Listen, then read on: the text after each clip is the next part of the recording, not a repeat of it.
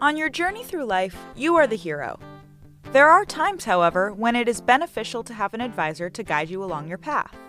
Welcome to the Smart Money Simplified podcast with Brent Mekosh, certified financial planner, certified investment management analyst, and co founder of MP Advisors LLC. In this podcast, Brent discusses some of the most important and interesting topics of the day as they relate to finance, the economy, and beyond. Now, on to the show. And welcome to Smart Money Simplified with your host, Brent Mekosh. Brent, good to be with you again. Fascinating lineup you've got for us. Bill, it's always great seeing you. And I got to tell you, today I'm I'm really excited about this conversation for a couple reasons. First, full disclosure, uh, one of our guests, Paul Perry, happens to be my father-in-law. So it's a man that I love dearly, and I love the work that he does. And I'm thrilled that I get to share it with my audience. And we're also joined by Raymond Moody. Now, what we're going to talk about today is basically this. In my financial world, in my business world, I've got a real privilege to walk alongside people as they determine, you know, what it is they're trying to accomplish in their life, what their values, what their goals are. In many cases, what comes next. But there's a couple questions I definitely can't answer. You know, one is where are we from, and the next one is where are we going? Right. And between between those two questions, there may not be two guys around today that have spent more time focused on this than uh, than Raymond and Paul. And uh, they've done, I think, five New York Times bestsellers together. They've they've sold millions of books. They're both viewed uh, Raymond in his in his medical career, and of course, my father-in-law Paul as a writer are preeminent in their field, really discussing uh, what happens after we die. And so, I guess we'll we'll kind of start with that. And it's a, it's a big question to ask, and maybe a little too big a question to start a podcast with. But both you guys, thank you so much for joining me. And and I guess I'll put it to to you, Raymond. Where do we start with this question? Well, you know where I started was I was not religious as a kid. I'm still am not. I was I was an astronomy buff. So I went to the University of Virginia at age 18 to study astronomy. And the idea of an afterlife was to me a premise of a co- comic. I, I had no idea anybody took it seriously. But I took a philosophy course and I, eh, my first day, and just literally the first few days of my philosophy course, reading Plato's Republic, I got hooked on philosophy because it begins with Socrates, who's then about 20 years old. He's walking down to the port city, and on the way down, he, he meets a, a man who's probably 60, 70, 80. And Socrates knows him, and he stops, and Socrates says, You know, Cephalus, I'm um, young now, but I, you know, I may get how, you know, the age you are. And what, how does life look from the stance of somebody your age? And Cephalus says, Well, Socrates, I've been very successful in my life. I, I, inherited quite a bit of money, but I've added to it and I've done very well in my business. And I've spent my life focusing on my business affairs. And he said, But you know, just in the last couple of years, he said, it's like my mind starts going back to these stories about the afterlife that I heard when I was a kid. And is there anything like that? And he said, and I developed a sense of urgency about it. Now, the dialogue goes on for another couple of hundred or 180 pages. And then it comes to an end in this incredible scene about a warrior named Ur, who was believed dead on the battlefield but revived during his funeral. And he came back, set up on the funeral pyre, and he told his his um, the people around that he had gotten out of his body. He went through a passageway into another world, and he saw all these things. And so I was curious about that. And Plato obviously took it seriously. He thought that this was an indicator of an afterlife. I talked to my professor, Professor Hammond, about it. He said, yeah, these early Greek philosophers knew of cases who were people who were believed dead and had these experiences. Flash forward about two and a half years, I met Dr. George Ritchie, who was a professor of psychiatry at the University of Virginia, who had had such an experience when he was a young man. As I continued to study this as an undergraduate, became a philosophy professor and heard about this from my philosophy students and my colleagues. Went to medical school for cases, even in patients I've treated myself. And so that was the process, Brent, whereby I came to this uh, process where, I mean, I can you logically say, as a logical inference, that there's an afterlife? Not yet. But I think that the reason is more in the limitation logic than in the limitation of these experiences. And um, where I've come on it is that I just have to give up. I, I can't think my way out of this. I just, it appears to me that what this adds up to is that these uh, people are telling us about the afterlife. It's not the oxygen deprivation to the brain. That's what you hear. The, the difficulty with that is that the bystanders who are not ill or injured at the death of someone else will very commonly report these things we hear from people with near death experiences. They get out of their bodies, they rise upward they, into a tunnel, they see a comforting light, they see their life in review they are met by departed relatives and friends. Then they come back to their lot to their bodies, and you know this is a very transformative experience on people, as we know now. Not from my just from my work published in 75, from, from a host of other physicians now who've investigated this. you, you bring up a really excellent point in terms of people that not the person that's actually dying, that not that near death experience, but that shared death experience. And before we go into one of the reasons I'm thrilled that you're both taking the time to have this conversation today is you've got a new book that's been out for now less than two weeks. It is Proof of Life After Life Seven Reasons to Believe That There is an Afterlife. And it's really focused on proof outside of just a subjective experience that the person that had that near death experience had, people around them that in a variety of different ways shared in this process. But before we dive into, into the book and some of the things that, that you've learned through this book, which I've read pretty much all of them that you have, this one's, I think, really definitive in terms of bringing, aggregating all the work that you've done together. Paul, how did you get in touch with Raymond initially? Because it's interesting. This is kind of there's been stories about this going back to Plato, as you mentioned, uh, Doctor. But now you're, but now we're kind of coming back into this after what seems like a long hiatus, not talking about these kind of experiences. Yeah. Well, 33 years ago, I knew nothing of Raymond Moody and and nothing of near death experiences. I was editing in New York a major health magazine called American Health and I was approached by my book agent, who is also Raymond's book agent, but I didn't know him at the time.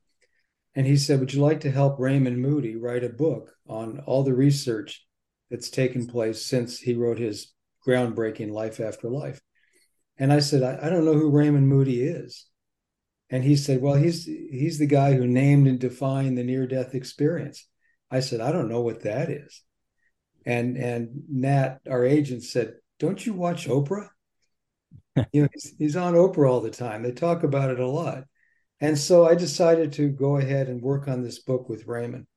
And uh, Raymond was living in, in Georgia at the time. I went down. I thought it was going to be the only book I would ever write on it, that I would learn everything I could about the subject, uh, do the best job I could on the book. And Raymond and I just uh, took a real liking to each other. And Raymond is a wonderful teacher. So it didn't matter how dumb the question was, he would answer it and take it seriously. And a- after writing that book, I started to see places where there wasn't research. I started to see vacuums, if you will, in, in the research. So I talked to Raymond. One of them was about children and near death experiences.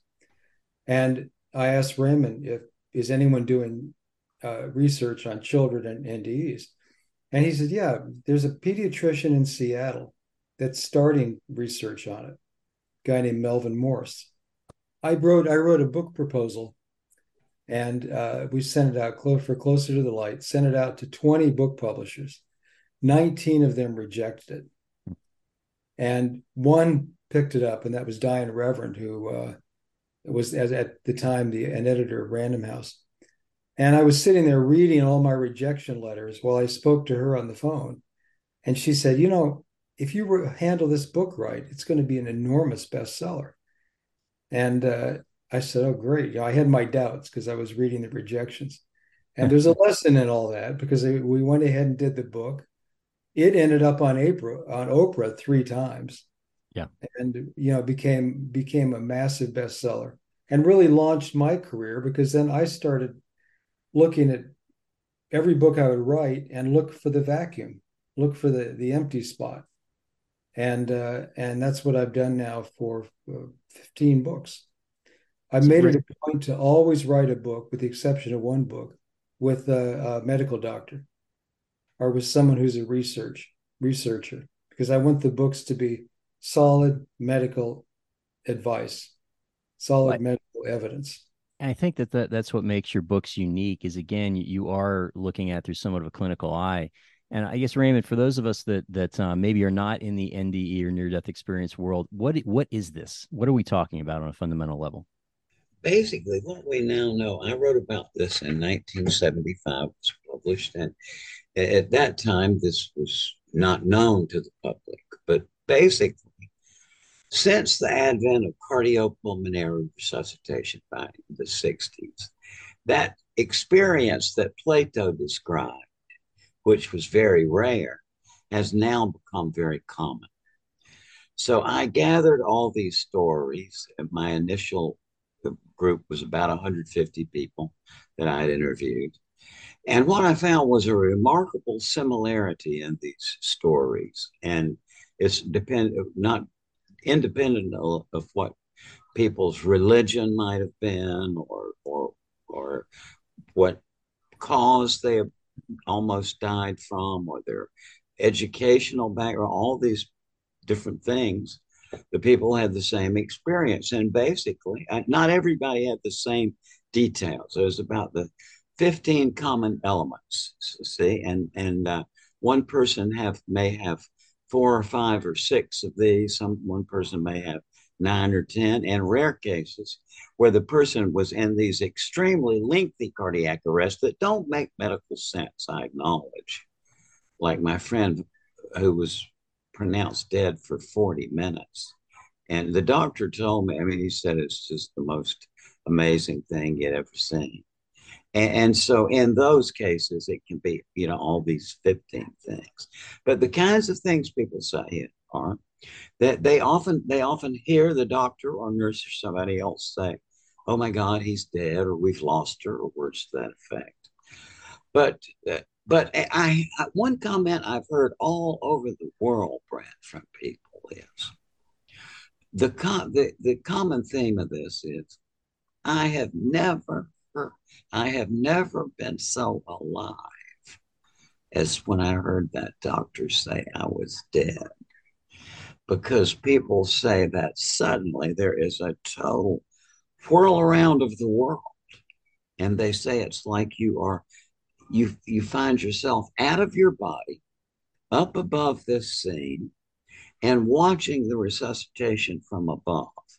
And the, these people generally say it's not that they hear what the doctors or nurses are saying, but they become aware of what the doctors and nurses are thinking.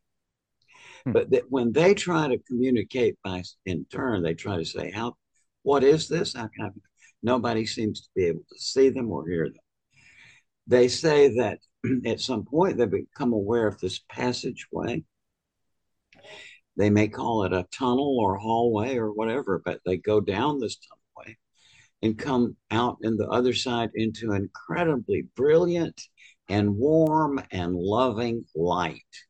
People say that, you know, no matter what experience of love you've had on this life is in this is hardly comparable. This is just amazing.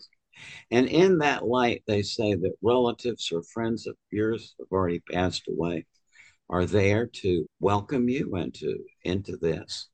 At a certain point, everything else kind of disappears and say that time stands still early in this. And they say at some point they are surrounded by a panorama which consists of every single detail of their lives displayed around them. And they say that in this panorama, you see each detail of your life, but you see it not just from the perspective you had when you did each action, but rather you feel it empathically from the perspective of the person with whom you've interacted. So if you see yourself doing a mean spirited thing, then you feel the sadness on the other person's part. Or if you see some yourself doing something good to something, and then you feel the good things. But this is and all over in an instant. And people say that it's like an eternity, but actually that no no time passes, but you see everything. And often they say that in the in the process of this, they are in the presence of uh, what they call a being of light, like a personal being who knows sees this review with them, knows everything about and sort of is in a helping position of helping them to understand this. It's not like a judgmental thing. It's like a discussion of uh, of this, and and this this big. Some say Christ, some say God, some say an angel some just say a being of light. But this complete compassion and discusses your life, the paths you took, and so on. And um, so, what, and I have, you know, I've chased knowledge all my life. I had two doctoral degrees plus three years of teaching in a university before I was 31. And everybody my age now can know there was something terribly wrong with a person like that, right? And there was, you know, I was chased. Some people chase money, chase, some people chase fame, some people what power. Um, you know, my chasing was knowledge. And um, what, but whatever they were chasing, people who go through this experience of having their whole life reviewed say that what comes out of this is that the what this is all about is learning to love. It's to say that that's what it's all about. It's like the people say that they're not words, but it's as though that the question comes not in words, but the question is something like, "How have you learned to love?" And that's what this review is all. All about. Also, incidentally, people have told me for decades, people say that in scenes in which they had been learning something, that this being would kind of zero in on that, or, and the thought would come, as I've heard from many people, that that's interesting that you're learning this. And the, the follow up thought is that this process is will not stop when you die. And my friend George Ritchie, who was the first living person I heard this from, said uh, he's he is from what he saw. He said that the process of learning, he said, I gather, goes on. He said quite literally for eternity. And so that's what people experience. How did they get back? Some people say, I have no idea. One moment I was in this light, next moment I was back in on the hospital bed. Uh, others say that they were told they have to go back. It's not your time yet. Like somebody says, you got to go back. You haven't finished something. So they sent back. Yet others are given a choice. And they say that, and it, they say that uh, they were said, they, the person they're, they're with them says, well, you can either stay in this experience you're having or go back to the life you've been leading. Hmm. And obviously, all the ones I've taught with chose to go back. But what is so interesting about this is almost every one of them is the same reason, which I understand very well. Say, not for me, but I have children left to raise, is the typical thing they say. Or sometimes it's to go back to help somebody else. Paul, and question. these things powerfully express, you know, these these these experiences powerfully change people. Yeah. And that was my next question to, to you, Paul, because I know you've done a lot of research for with multiple different physicians that have that have had these kind of uh, experiences or, or, worked with people that have had these experiences. You know, what you're both describing to me sounds like a Christmas Carol. You know, where Scrooge is is seeing almost the the potential outcome based on the decisions he's making today. And I can't. Well, you've imagine... got it backwards, though. The Christmas Carol came from these. well, yeah, yeah. There you go. exactly. So, I mean, what kind of transform, what kind of transformations have you seen with people having navigated this world for decades now after having these experiences? Well, there's an enormous transformation. We did a uh, a study. I was involved in a study that Melvin Morse did called the Transformation Study, and we looked at hundreds of people who had had near death experiences. to see how the experience had transformed them from a very early age. So some of the people were children, and now in the course of this study, they're in their 40s and 50s. Uh, or we would, you know, study people who were later along in life. And what we found is that they is that people who have NDEs have a, a higher zest for living. In other words, they're more they're like they're type A without the anger. They have they have a higher intelligence and I think that's related to their their uh, sudden interest. Their interests have opened up primarily through a near death experience. Uh, they have and they have a greater appreciation for learning. On a more paranormal angle, they have an, in, an increase in psychic abilities, which means that people who have near death experiences have four times the number of verifiable psychic experiences as people who have not had near death experiences. And How would that compare to empathy? What what would a psychic experience be versus empathy? Because you've been through something traumatic, you you're feeling things in a deeper level. But what do you mean by psychic experiences? Oh well, eh, they're verifiable psychic experiences. So it would be it would be ones that we could definitely prove. So, as an extreme one, it would be someone who had a dream at night and uh, uh, that they were going to the plane they were going to take the next day was going to crash they get up, they tell their spouse or someone else that, hey, I'm not going to fly because I had this dream that the plane crashed, and then it does. I mean, that's definitely a verifiable psychic experiences. And it's at the extreme end. There's others that are, you know, in the middle as well. So they're different from empathy. Yeah. Uh, yeah, we made sure that they were different from empathy. And in terms of do, do they come out for lack of sounding, I guess, simplistic? Do they come out generally as better people? Yeah. Yeah, I can make a comment on that, having known some of these people literally for decades. Right. And that is, Brent, it's that one thing they say is my dear friend George Ritchie, who was the finest person I ever knew, one day stopped by my house urgently to tell me, he said, the, it took me years to see the point of the message, but he said, Raymond, this experience makes your humanity even more of a burden in a way. Hmm. Now, George said things very kindly, but I've heard this same sentiment expressed many by many other people in various words. So let me you know, trim it down to a few words, which is that let's face it, it's very difficult to get through the average day without wanting to choke at least one person. and that is the reality, isn't it, for most of us? And so what people say is, yeah, I still have that, right? I still fly off the handle. I still, but that what, but what this vision or the realize, realization of seeing everything you've done kind of from the other person's perspective, it does definitely temper that. And George told me that. And George used to wake up. George would wake up at four o'clock in the morning every morning to pray and meditate before he would go and see his psychiatry patients. Hmm.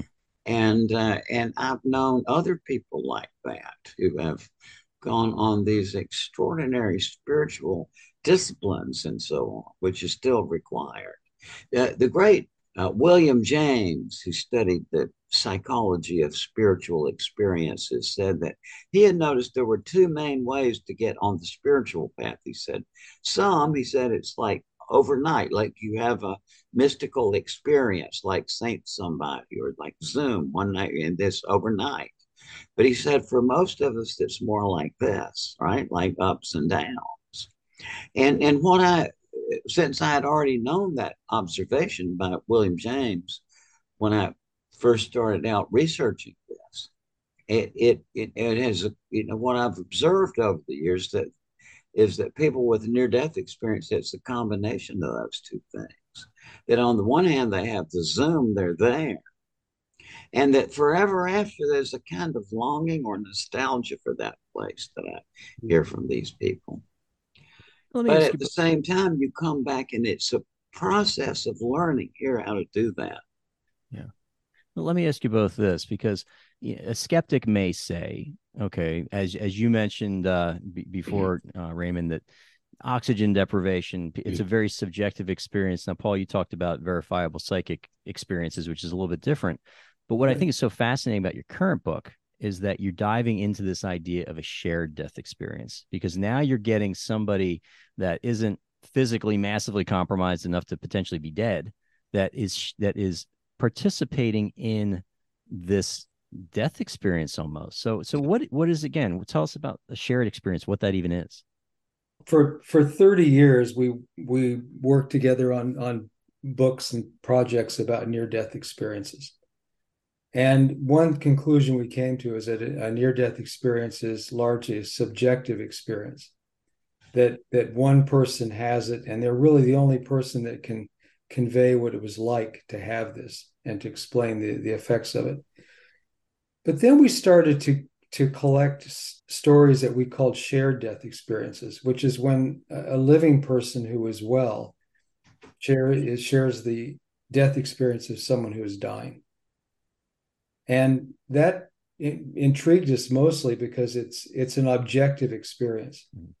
you know it's being uh, uh, had by more than one person sometimes quite a few people at the same time. And and that is a shared death experience and it it leads us more to the proof that consciousness has left the body and consciousness can survive outside of the body. Yeah, and all of all of these things that we think of as the near death experience, like getting out of the body, uh, ascending toward a light, and seeing apparitions of the dying person, and, um, and are part also of these shared death experiences. Like people at the bedside say, "As Grandma died, I'm a, I got out of my body and I went upward with her partway toward this light." Or, People say, I saw the apparition of Aunt Ruth come into the room as my grandma was dying, or, or um, the, the room fills with light. And most remarkably to me, and this is something that I must say is the most troubling thing I know in, in all my studies of that is that it happens regularly enough that you can find cases of this. That the bystander at the death of someone else empathically co-lives the dying life review of wow. the person who passes away. And to me, this is shocking and number one, a little bit scary because I've I've tried to figure out some way to recuse myself from my own life review, much less the idea that there would be a, a spectator there, right? But but it's astonishing. And for years I thought, well, this has to be somebody very intimate with the person who's dying, right? I mean, I, but then some years ago, my wife and I got got a communication from ER doctor who was called to the ER to resuscitate a patient he had never laid eyes on, and he, as this guy was dying, the man's life review sprang up around them. I've even had one lady, this lady from Canada whose father was, uh, grandfather was a, a farmer and as he was dying, unbeknownst to her, in, in the hospital, she saw his scenes of his life in review as he was dying, as she later found out. So this is some hard stuff to put together. But but I think it's very important for the big questions you were asking earlier, Brent. What are we? Where did we come from here? Or what is this all about that we're going through? Well, one question I would have for for both of you as well is, I think that you know my father, for example, who's 84 years old, describes when he was young kid, you know, maybe five six years old, when his grandparents died, they they would die at home, you know, and we've really medicalized both both birth, you know, how babies are generally born in hospitals now, at least in the West, and death. And so it's it's not surprising to me that a lot of the physicians that you have both interviewed and worked with are the people and the nurses that are on the front lines of seeing this stuff. But do you think that the fact that this is maybe a little bit of, an, of a of a side question the fact that we've medicalized living and dying you know birth and living and dying I, I, think it's caused an enormous amount of fear about the whole process of life and death. Would you guys share that based on your studies? Oh, I think that's very true. I make a, a kind of a, a, example of it would be I was speaking to a friend of mine whose whose father had died. She was she's Mormon, and her father died in in uh, Utah, and she went back for the funeral, and at the funeral were all of her aunts, and they were sitting around talking about other people in the family who had died and how they had had shared death experiences at the at their bedside and they had taken care of them they cared for them at home. That's all gone now for the most part. And it does i think it does create fear in a lot of ways. Yeah i do. I'm just you know it's the the the attitudes of societies toward death is something that's largely beyond my control. Mm-hmm. Perhaps for good reason, you know, that I'm not sure I'd know how to figure it out myself, but I, I do know the system we have of, you know, is has its deficits compared to what I know of the times when people died at home. And that was that people had these experiences that the see of the things that are now just sound nonsense to talk about, but which were common knowledge back at 150 years ago that as people die, they they light up. They they if they've been obtunded for weeks, they suddenly are just like they were before, but better. And and they shine with a light. I know it sounds crazy, but you ask anybody in hospice who's worked with the terminally ill for a long time, yeah, yeah, it happens. And uh, what is that all about? Or people who sing as they are dying.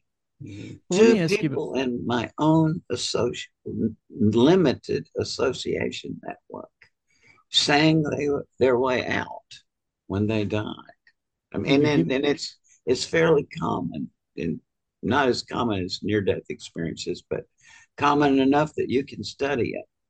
Well, you're giving me a great segue into your your seven proofs. Your seven proofs that, that there's a consciousness that exists um, beyond this life, and it's based on these shared death experiences. And so, you touched on the first one, which is obviously people that are around the person that dying is is sharing these out of body experiences and sharing perhaps they had a visitor of a loved one or the tunnel or the light. And the second reason you had is, is what you guys term as precognitive experiences. Will you talk about that a little bit? Yeah, precognitive experiences when uh, well, a, a, good a good example would be if you're you're asleep one night and you wake up and there's someone we'll say a family member standing at the end of the bed and they say i'm i'm passing away. See you later. And they're yet they were never ill. No one expected them to die. And that is precognition is that you know that you know that something is going to happen before it happens uh, that's fairly common. You run into that quite a bit. Now, are these happening at the, you know, you have a loved one that maybe is several miles away or thousands of miles away. Is it as sure. they are passing, or is it something that we're talking about months in advance?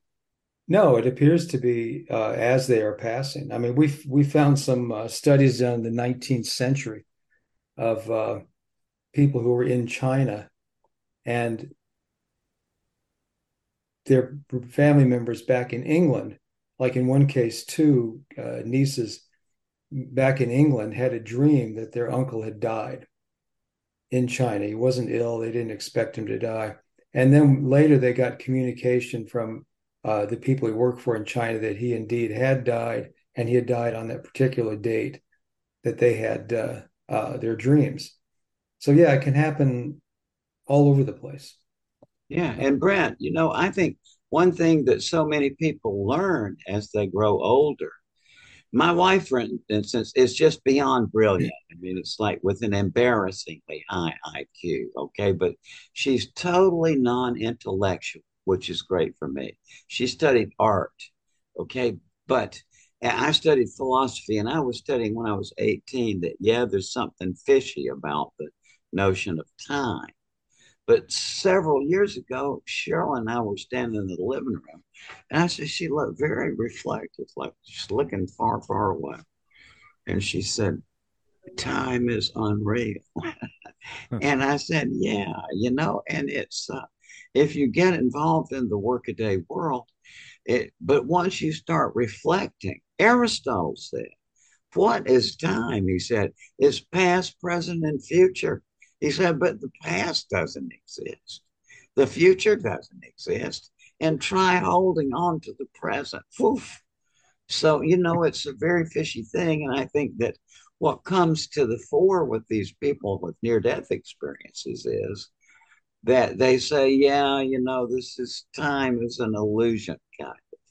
Uh, our friend Eben Alexander, who's a professor of, at Harvard of neurosurgery for 14 years and had a near death experience. But I was asking Eben, I said, um, you know, in the world we're in, the two axes of orientation are time and space. But what people say about these near death experiences is that it's not time or space. So I said to Eben, I said, what are the orienting axes? And he said, it's, um, it's love and knowledge, hmm. Which wow. is just a wholly different orientation system. No, no kidding, that's for sure. Now, and you know another... what's, what's kind of amazing about this book, because we've talked about doctors a lot, is uh, the number of doctors that now talk about these experiences, whether they've happened to them or they've happened to their patients. So back years ago, when I was writing my first book with Raymond, I was also writing a book on reversing heart disease with the cardiologist in Cleveland. And I was visiting him, and uh, he said, Well, what else are you working on? I told him about the near death experience book, and he shook his head and said, You know, I've resuscitated hundreds of people and I've never, ever heard anyone talk about a near death experience. So he was called away from the nurses' station where we were talking, and the nurses came over and they said, Well, that's because he never talks to his patients. He never asks them questions. That, that's a big difference that, that now yeah. Uh, it's in Raymond's work has put it into the lexicon. Well, the uh, two of you must have been viewed as almost these fringe, I don't want to say fringe lunatics, but definitely the weird guys out there talking about this stuff when it started. Pretty, pretty good. You know, Brent, it makes me sound like a hero to say, oh, Dr. Moody was persecuted by the medical community and all like that. But the reality is it never happened. Now, I had been studying this for 10 years and, and, and talking about it as a philosophy professor before I went to medical school and my and I was from Georgia where I went to medical school. My had friends there. My the, my professors knew before I came in that the student was coming in in September who had studied these experiences. Within the first two weeks, Brent, eight of my professors had called and said, Dr. Moody, thank you for studying this. About half of them said, because it happened to me. And, and then others said, I've heard this from my patients. And, it, and then just a few months later, my, my wonderful psychiatry professor, she later became, became uh, told me that she was had this experience of leaving her body and seeing from above and and as she was trying unsuccessfully to resuscitate her mother hmm. and she saw this passageway open. So you know this is this is something that is hard to put together in the common sense view of the world that we're all obliged to subscribe to because that's how it holds together. But it really comes together when when well when someone names and defines an experience which Randy did with the near death experience. So he names and defines it and it becomes a door that they can open and tell their story you know to to people. Because up until that time there was really no definition for it. Uh, and it wasn't recognized really by by the medical establishment.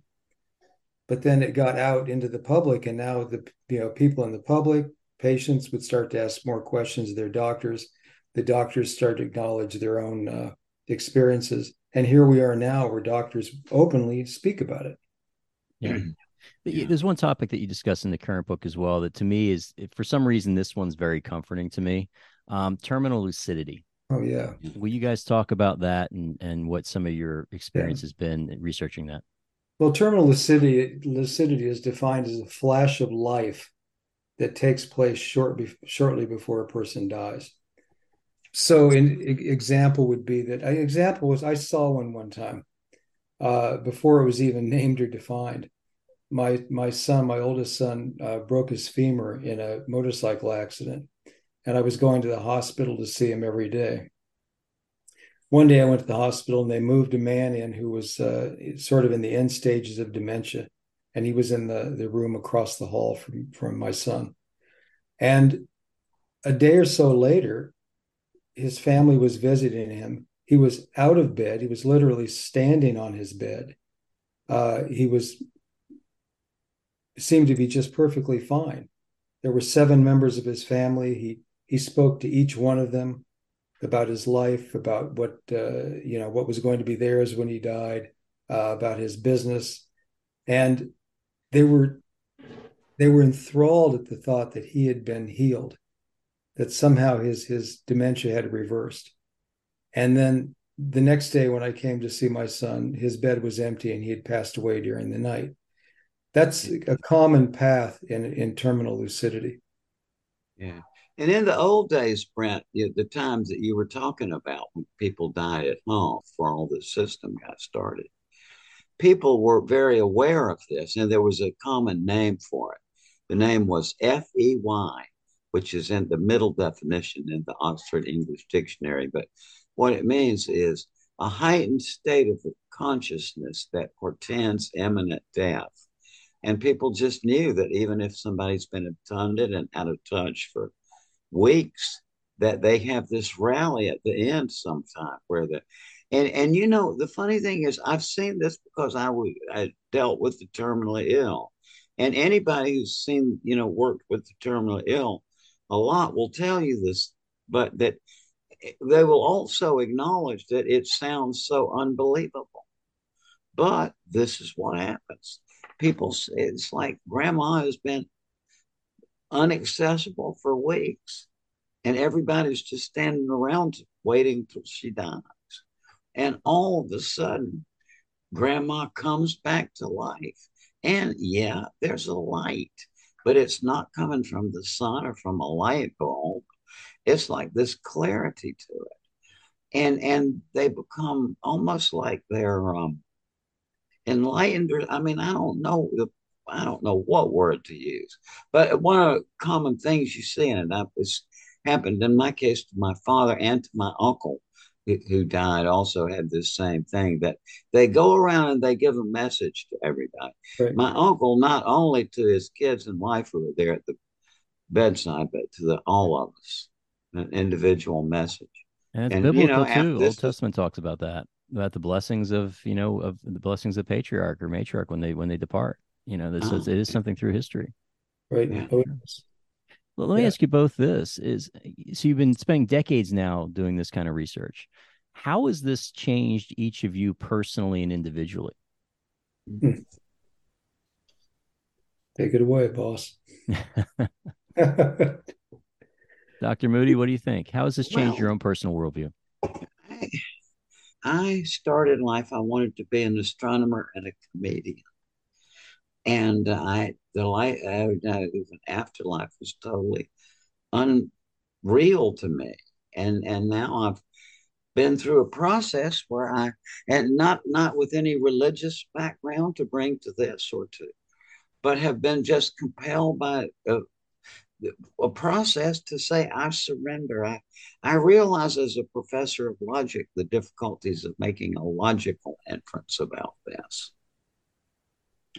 But when some of my best friends, who happen to be also medical doctors, whose medical judgment I would trust 100%, tell me that, you know, I imagine if I had some injury to my foot, heaven forbid, because I'm a eh, addicted walker, right? And it, oh my, to me, it's so hard to think of hurting my foot.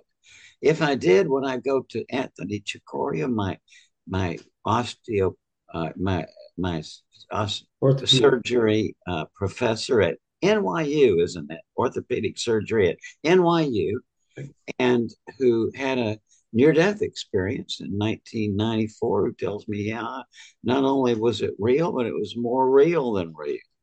And or then, and or Eben Alexander or any number of physicians I know personally whose medical judgment I completely trust, unanimously tell me that what they experienced was not just real, but more real than this. And so, see, I'm I just give up. I can't think my way out of it. So that's how I reached where I am, including, for example, seeing my my friend um, Jeff O'Driscoll is an emergency room doctor. Okay, and Jeff was in the hospital in the ER when Jeff Olson, who was a owner of a design uh, uh, design company, advertising, and Jeff Olson was in a horrible car crash in which his leg was just uh, amputated by the accident, I gather. And he was having a his his wife was killed instantly. One of his children was killed, and as I recall, one survived. And so while this was, he was taken to the hospital, and while he was in the room surrounded by all these tubes, Jeff O'Driscoll went in and saw and talked with the dead wife of mm-hmm. Jeff Olson. And then as this developed, the nurse on the ward said, Yeah, well, it happened to me too. So you see, at a certain point, this is just, uh, I don't know how to work my way out of these things, especially in an era where this is becoming almost common sense. And what you both will find, by the way, as you grow older, a greater and greater percentage of your friends your age will have had some sort of experience of stepping over into some other reality. So well, what I've come to see is this reality that we're in, it's not as it seems. This is well, a very, very complex story. So, that, yeah. you, you were giving me kind of a segue into in, into uh, comment, Paul, that you made when you guys recently did the interview with Coast to Coast, and I'm going to paraphrase it here, of course, but there's this idea of the burden or the weight of life, but the fact that we are bombarded with millions upon millions and millions of bits of data. And maybe there is something about this experience that strips all the rest of it away and you're getting to something closer to the essence. Uh, do you think that's potentially what's occurring? Yeah, and, and there's actually some studies to back that up. There was a study that was uh, done in Resuscitation magazine this last month. It just came out a couple weeks ago, where they spoke to 50 uh, some people who had had very deep cardiac arrest, which means they were essentially dead. They, they had deep cardiac arrest in that they they had no more EKG and no EEG, no brain waves or heart waves, and uh, Yet they came back after a period of time, some as long as two hours later. And they described what they felt like was just, and there were no brakes on their brains. How's that? Is that uh, many people think that there's a filter that keeps us from being exposed to all the input that we get in a day. You know, input just hits us like grains of sand, and we can't we can't experience it all we can't examine it all but they say that that goes away when they die hmm. and and they then opened up to all kinds of things the things they opened up to mirror near death experience uh, they had out of body experiences. They had uh, uh, they could see they could see all and know all which is what happens to people who have NDEs as well. And and they felt that that their brains had been their minds had been opened up. And then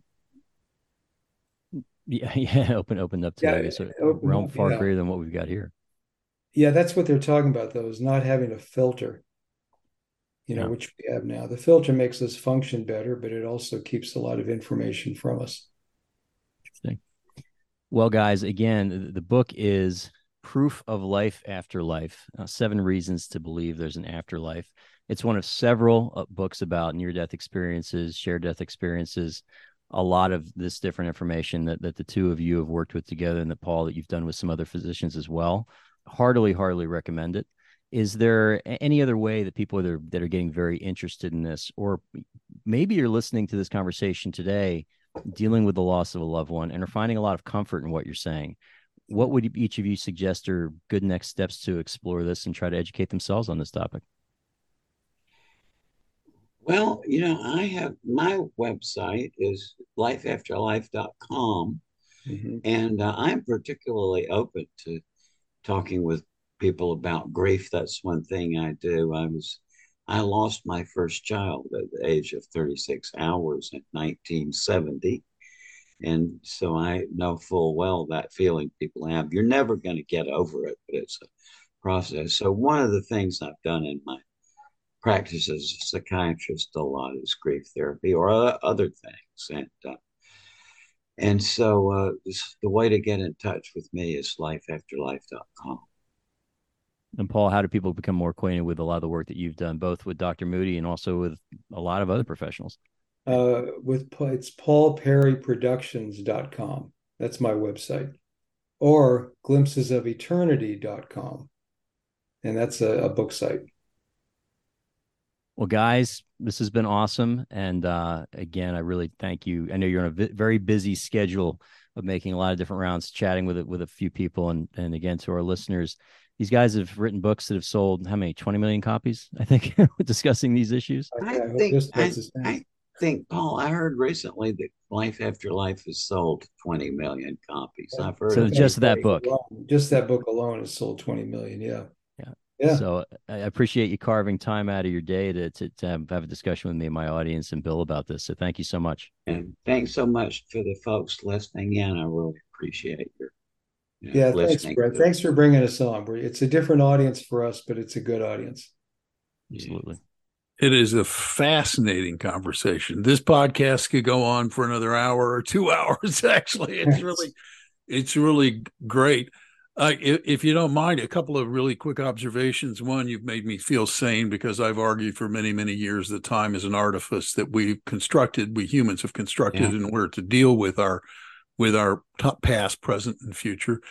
And the other thing that strikes me in this conversation is that it that especially in the shared near death experiences or afterlife experiences is the fact you cannot deny as much as you may want to we're all connected yeah. Sure. There's definitely that. There's a lot of things you can't deny from these, and and uh, that's one of them. Uh, that's right. I, I think it's really. I've spent a lot of time just in meditation, thinking about time, mm-hmm. and it's uh, drives me nuts. yeah. you know what I mean? Because you, you you keep saying, well, it doesn't exist, but then but then it does, and how does it exist? for us is a different reality than how it exists for the universe. What is it? Yeah. Immanuel Kant, his his comment was that it's it doesn't really exist external to us, that it's it's part of the our cognitive mechanism. It's like yeah. it's the basis of our experience. It's like the form of our experience of life, but yeah. not something that's external to us. Right. Wow. But it's also preeminent in our culture. I mean, our whole lives are just, in many ways, ruled by time. And no uh, question, and increasingly so. There's no yeah. question. You think about go back to 1823. Yeah. 200 years ago. People were governed by the sky. Think about it. then, and just within a few decades, Right. People started governing themselves by the clock. Yeah. And there is a schism in our sleep process because of this. If you go back to ancient writings, you'll hear all this stuff about during the first awakening, we did this or that. And that's what that a whole interesting topic there that I think about often. It is, yeah. And as people would kind of go to sleep when the sun went down, then about midnight, they'd wake up, they'd do something, just read or talk, and then they'd go back to sleep. That's how people always did it until clocks. Yeah, and you you figure that the technological advances that that just in the last you know 50 years, let alone a couple hundred years that we've made, and you wonder again. I think about that in terms of being around you know birth and, and life and sickness and dying. We've we've really isolated ourselves from both natural cycles. I live here in the desert in Arizona. It could be 120 degrees out. I'm 72 degrees and cool in my office. Mm-hmm. Around, uh, you know, being around our, our our parents because in many cases we're physically separated from a great deal of distance. We're used to be all together. communities are now increasingly what we're doing right now is virtual and these tools are amazing but i do wonder what what aspect of our humanity have we given up for this amazing these amazing magic shows that we have that we get to engage with sure. every single day? And i don't know the answer to that. it's interesting it's a big thing. I mean where this is headed nobody can tell but it's just it's so huge. I remember brent probably before you were born i i was watching the television. This was about 1954 or something. And um long time before i was born doctor okay. and my um at my grandmother's house i was watching the tv this was in midday. And the two people you don't even know one of them was named arthur godfrey and the other one was named garry moore. And they were big television celebrities right? And they were they they both they their shows were all the time. And garry moore i got a secret this the daily the daily um, Godfrey show. And um, so one day, is this the way they do it now? It's, it's like this was beginning that. Of course, Garry Moore one day was a guest on Arthur Godfrey's show.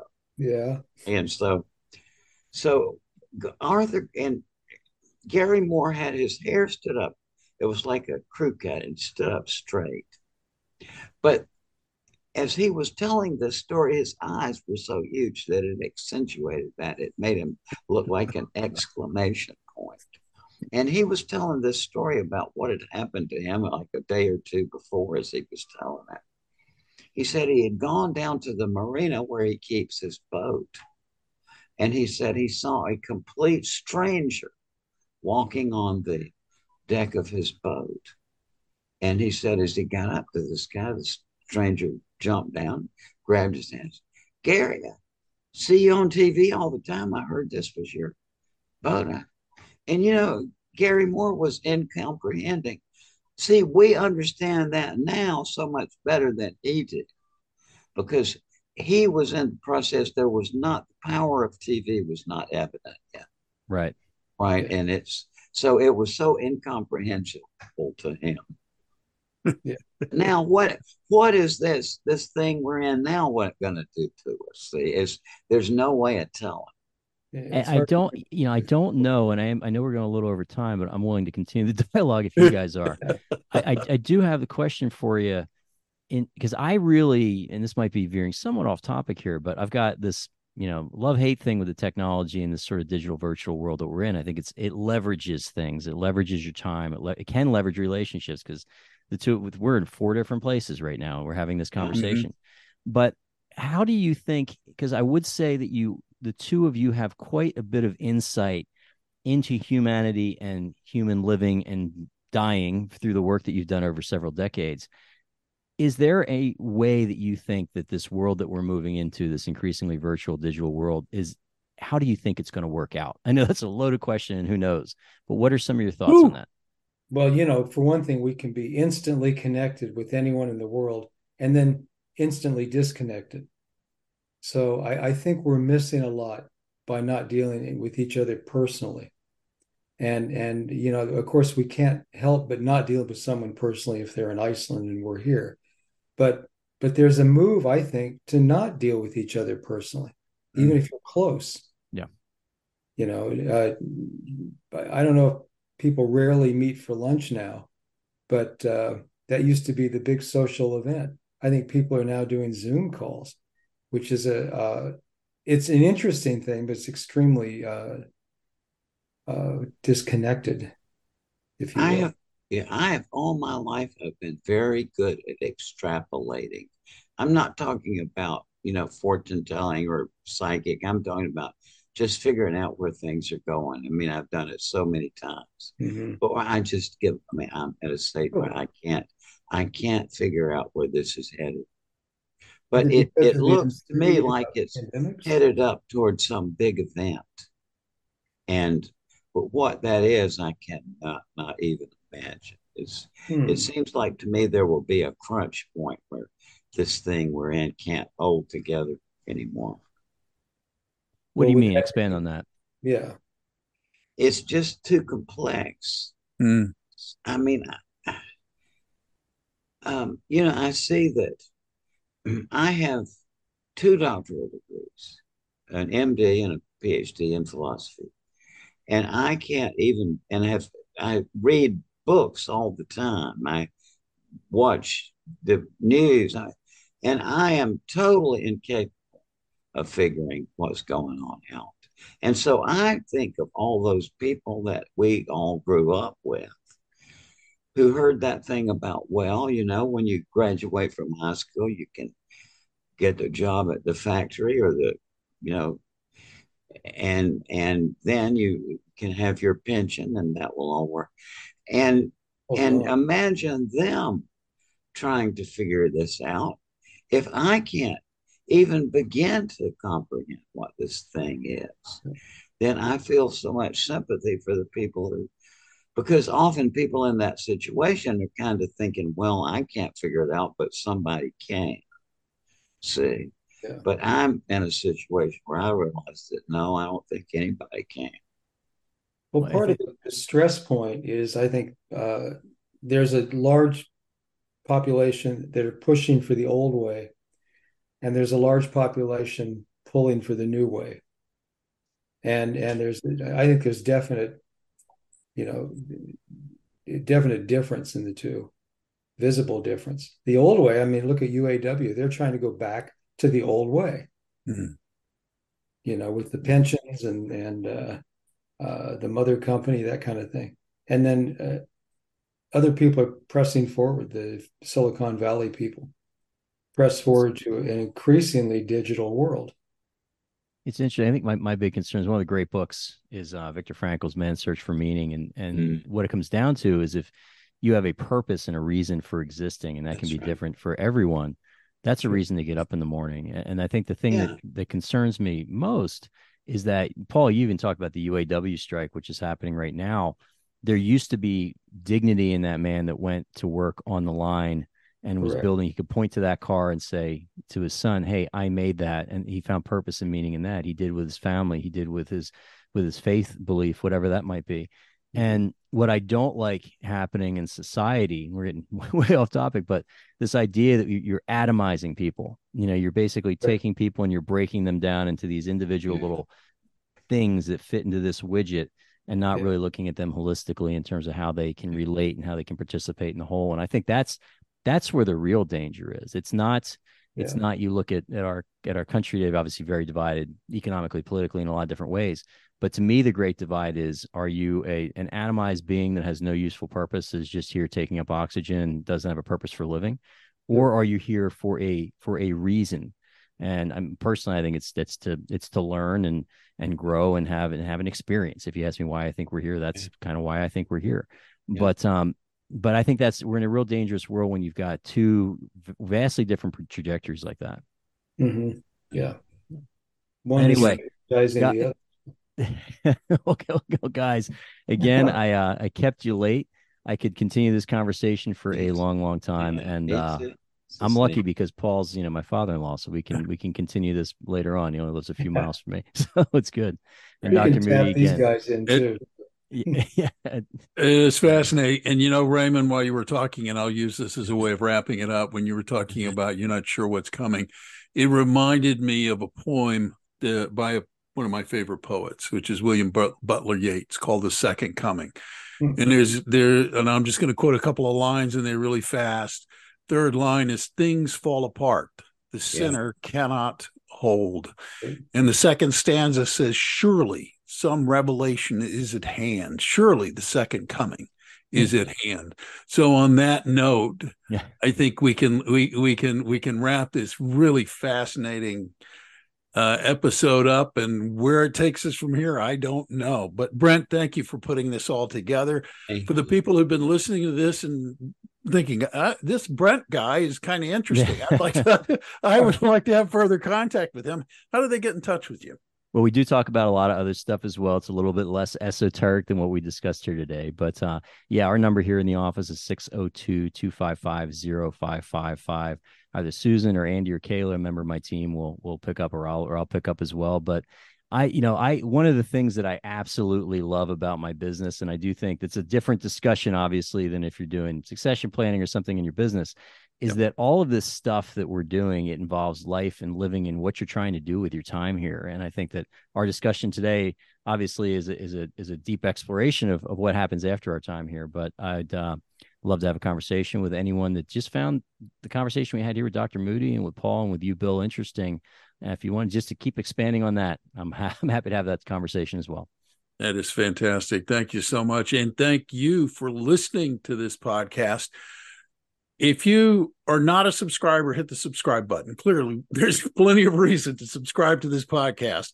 And this way, you don't have to remember where you heard it or how you found it or when the next one comes out because as a subscriber, you're automatically notified when Brent has a new edition of the podcast out. We also would ask that if you like it, rate it and share it with others and help spread the word about the podcast. On behalf of Brent and everybody at MP Advisors, thank you very much for listening. And if nothing else from this episode today, remember this don't wait. Live your best life today.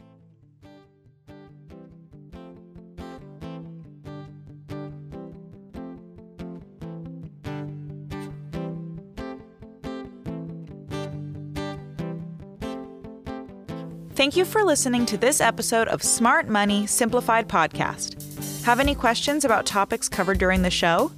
Visit www.smartmoneysimplified.com or give us a call at 602 255 0555. Don't forget to click the follow button below to be notified when new episodes become available. The information covered and posted represents the views and opinions of the hosts and or guests and does not necessarily represent the views or opinions of Raymond James Financial Services Incorporated. The content has been made available for informational and educational purposes only. The content is not intended to be a substitute for professional financial advice. Always seek the advice of your financial advisor or other qualified financial service providers with any questions you may have regarding your individual situation. Securities are offered through Raymond James Financial Services Incorporated, member FINRA, and SIPC. Investment advisory services offered through Raymond James Financial Services Advisors Incorporated, MP Advisors LLC, is not a broker slash dealer and is independent of Raymond James Financial Services.